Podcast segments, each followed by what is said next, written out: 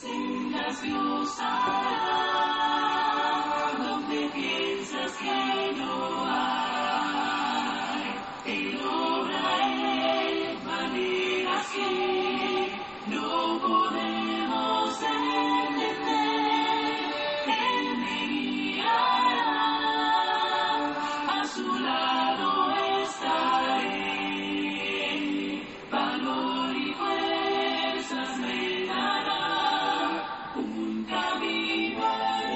Queridos hermanos y amigos, una vez más damos gracias a Dios por darnos nuevamente la oportunidad de poder compartir su palabra. También agradeciendo a cada uno de ustedes por tomar de su tiempo y así juntos meditar en la palabra de nuestro Dios, en donde encontramos la voluntad de Dios, la verdad de Dios, la cual es necesaria ser reconocida por nosotros para acercarnos a Dios y así poder prepararnos para el gran día del juicio final. Dios trata siempre a través de su palabra de orientarnos y guiarnos y nosotros necesitamos tener un corazón dispuesto a escuchar su palabra y así poder comprender lo que Dios quiere para cada uno de nosotros y lo que nos demanda. Reciban salud de la Iglesia de Cristo en Siquirres. La verdad es que es la gran bendición el poder compartir la bendita palabra de nuestro Dios con cada uno de ustedes. Lucas 10, 38 y 39 nos dice, aconteció que yendo de camino entró en una aldea y una mujer llamada Marta le recibió en su casa. Esta tenía una hermana que se llamaba María, la cual, sentándose a los pies de Jesús, oía su palabra. Un día que había comenzado grandioso, dice el versículo 38 y 39. El día había comenzado siendo grandioso por la presencia aún de nuestro Señor. Este texto comienza diciendo, aconteció que yendo de camino, versículo 38, parte A. En algunas versiones, esta frase tiene un, sujeto plural, lo cual indica que Jesús se estaba haciendo acompañar de sus doce discípulos. Este evento ocurrió durante el cierre del ministerio de Jesús en Palestina, durante uno de sus viajes a Jerusalén. Entró en una aldea, dice el versículo 38, parte B. Jesucristo, llegando a este lugar, describe Juan 11 que era Betania, la cual se encontraba en el costado oriental del monte de los olivos, esto a menos de unos tres kilómetros de Jerusalén. Cuando Jesús estaba en camino a Jerusalén, él se detuvo, como siempre lo hacía en Betania.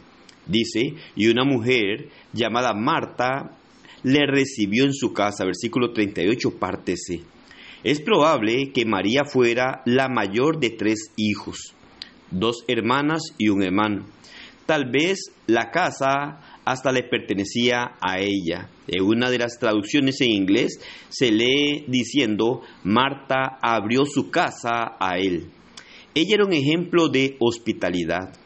Aparentemente, Lucas llegó a simplificar la historia. Por ejemplo, no mencionó a su hermano Lázaro, el cual posiblemente estuviera presente en ese momento. Lucas tampoco dio detalles acerca de los discípulos que estaban viajando con Jesús. ¿A dónde habrían ido cuando Jesús fue invitado a comer?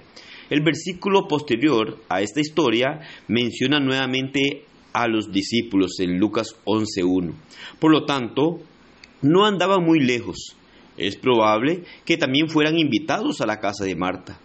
Pudiera haber sido que 16 personas fueran invitadas a comer en este momento, según podemos mirar lo mencionado en Lucas 10.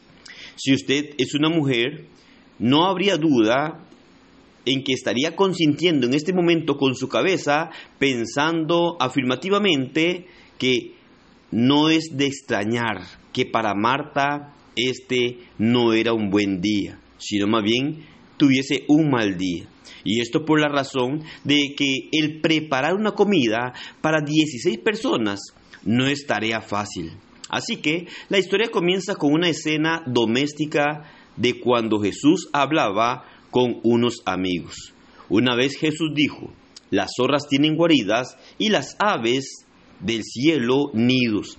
Mas el Hijo del Hombre no tiene dónde recostar su cabeza. Mateo 8:20. No obstante, también les dijo a sus discípulos que si ellos dejaban sus casas por causa del Evangelio, ellos recibirían cientos de casas. Marcos 10, 29 y 30. Así también, aunque Jesús no poseía una casa, él tenía muchas casas esparcidas por todo Palestina tal como la casa de la suegra de Pedro en Capernaum y la casa de Marta en Betania.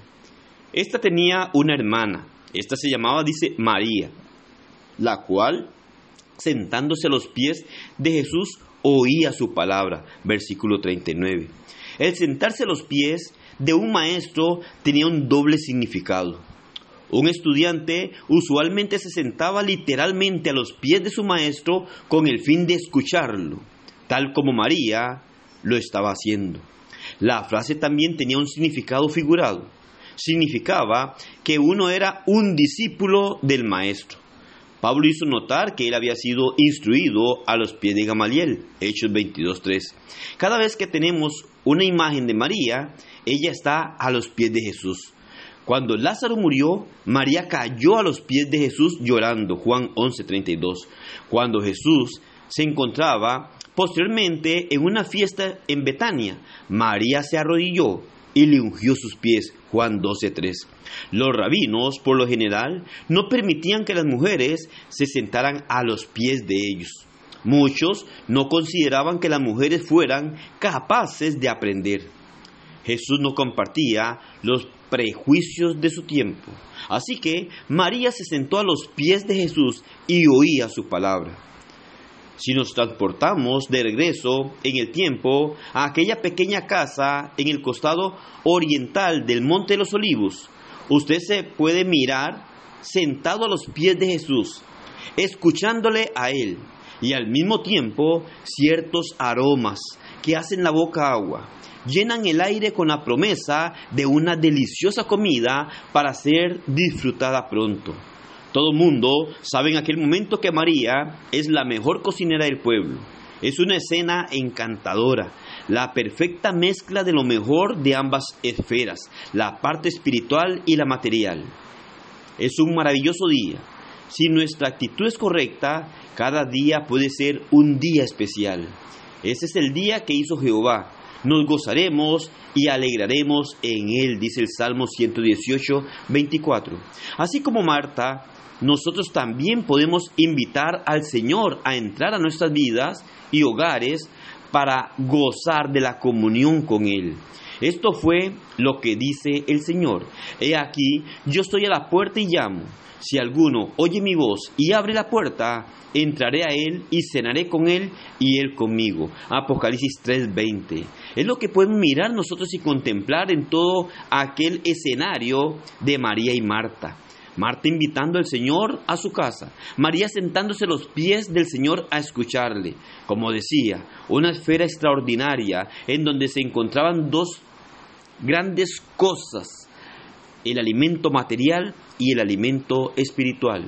Pero lo más grandioso es poder ver cómo aquella mujer abrió las puertas de su casa para que Cristo entrara y compartiera con ellos. Así hoy, todo ser humano tiene la oportunidad de parte de Dios, porque el Señor hace su invitación, quiere entrar y tener comunión contigo, quiere entrar y tener comunión con toda persona. Él está a la puerta y llama.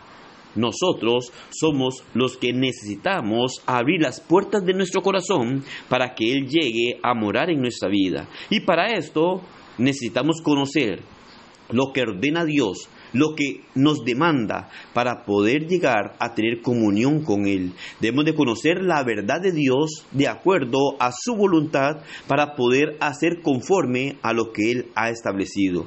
Porque el Señor viene y pone directrices, ordenanzas, estatutos, pone condiciones para que podamos llegar a tener una buena relación con Él y así prepararnos para el gran día del juicio final. Cualquier día, este día, puede ser un día grandioso para usted y para mí.